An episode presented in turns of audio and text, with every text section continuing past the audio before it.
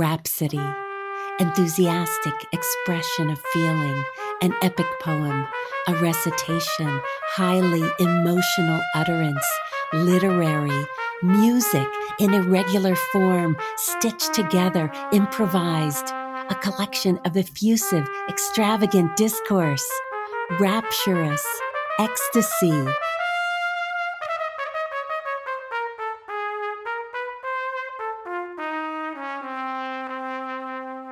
You're listening to A Rose Rhapsody. I understand. Yeah. So when I unfortunately, I think of just yelling right now as I'm afraid to go from home. And now, the read.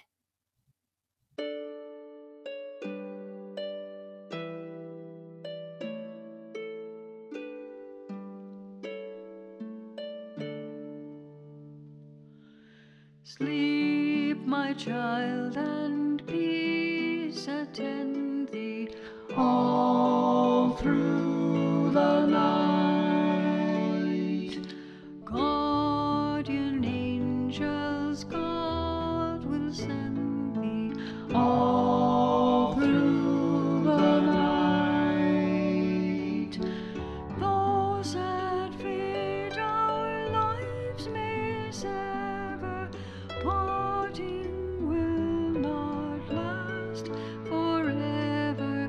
There's a hope that leaves me never, all through the night.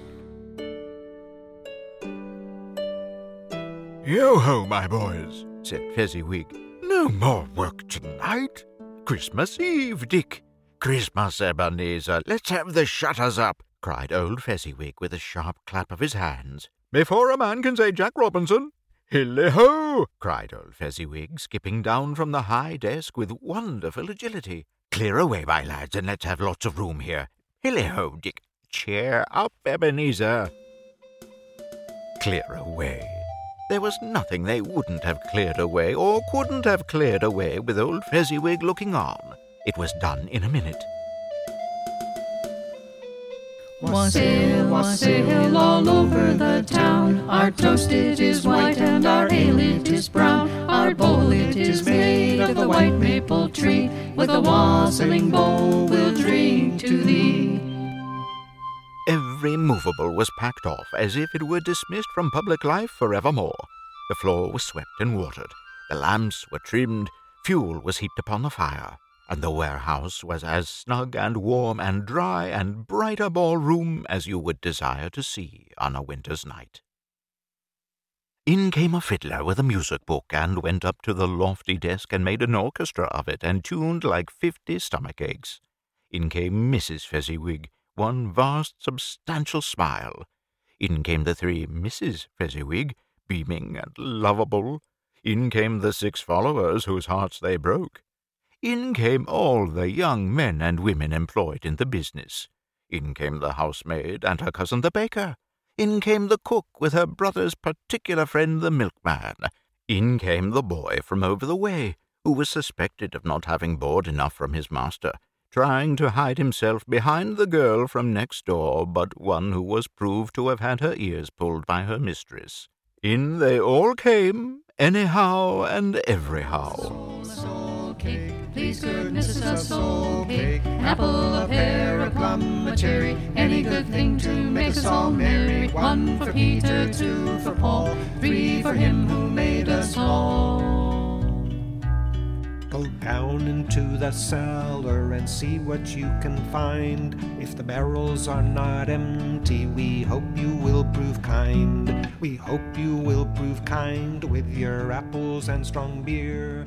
Away they all went, 20 couple at once, hands half round and back again the other way, down the middle and up again, round and round in various stages of affectionate grouping, old top couple always turning up in the wrong place, new top couple starting off again as soon as they got there, all top couples at last and not a bottom one to help them. When this result was brought about, the fiddler struck up Sir Roger de Coverley. Then old Fezziwig stood out to dance with Mrs. Fezziwig. Top couple, too, with a good stiff piece of work cut out for them. 3 or 4 and 20 pairs of partners. People who were not to be trifled with. People who would dance and had no notion of walking. But if they had been thrice as many, 4 times as many, old Fezziwig would have been a match for them, and so would Mrs. Fezziwig. As to her, she was worthy to be his partner in every sense of the term. If that's not high praise, tell me higher and I'll use it. A positive light appeared to issue from Fezziwig's calves. They shone in every part of the dance like moons. You couldn't have predicted at any given time what would become of them next. And when old Fezziwig and Mrs. Fezziwig had gone all through the dance, advance, and retire, both hands to your partner, bow and curtsy, corkscrew, thread the needle, and back again to your place, Fezziwig cut so deftly that he appeared to wink with his legs and came upon his feet again with a stagger. When the clock struck 11, the domestic ball broke up. Mr. and Mrs. Fezziwig took their stations, one on either side of the door, and shaking hands with every person individually as he or she went out, wished him or her a Merry Christmas.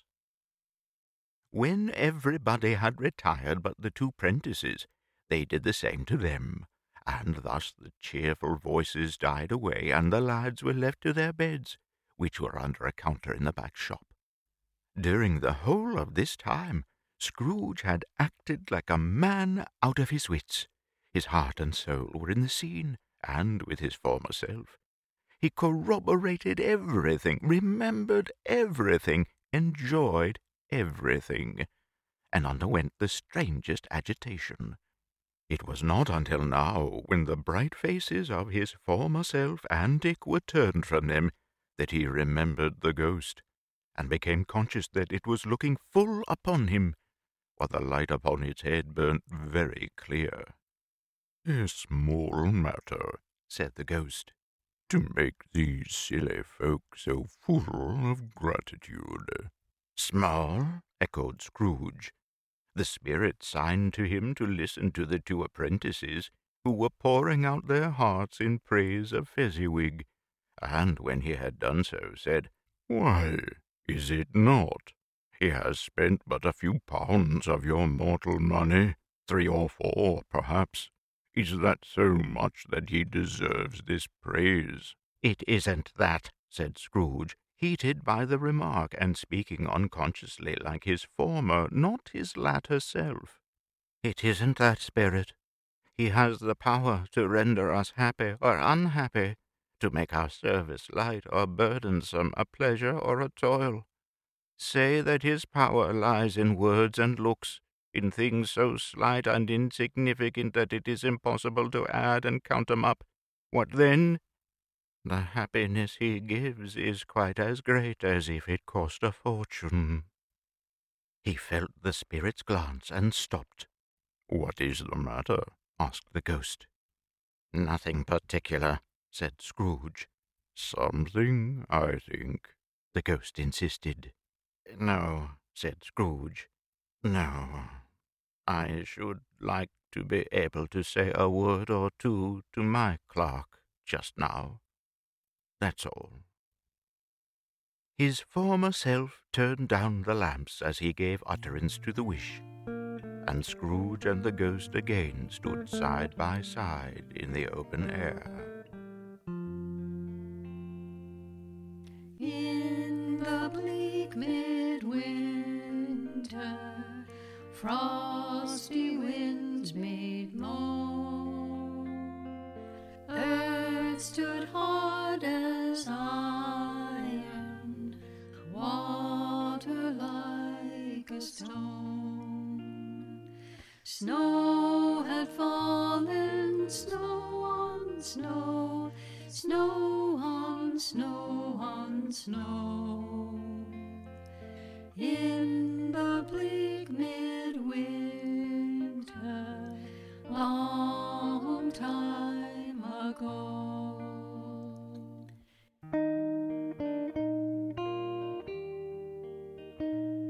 You have been listening to excerpts from A Christmas Carol by Charles Dickens, with music arranged and performed by the Rose's in-house musical group, The Gamut. I'm Christopher Lane.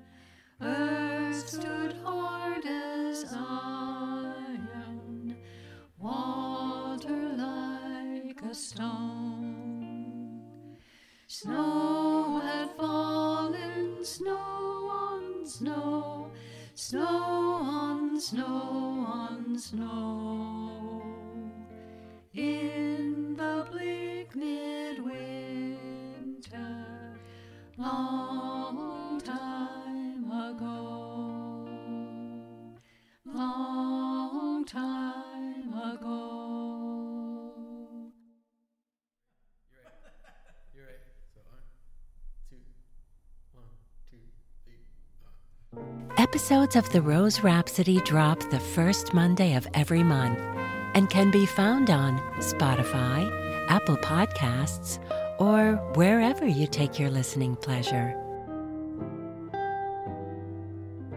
That fabulous horn you've been hearing belongs to Marcus Roots, along with his collaborator on the keys, Adrian Ruiz.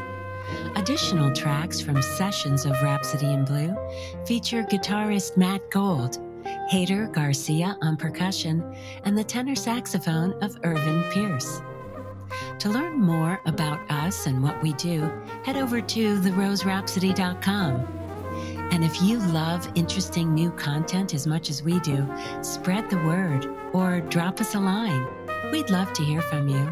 Thanks for listening.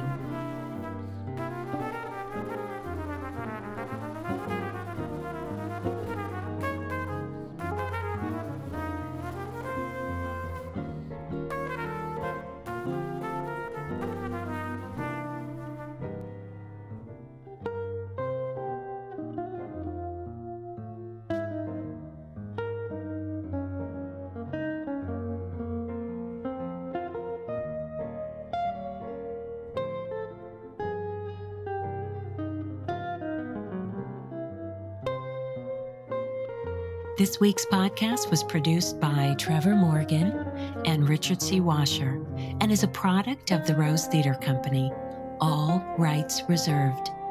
I'm Leslie Kopolinski. Now let's get back to that horn.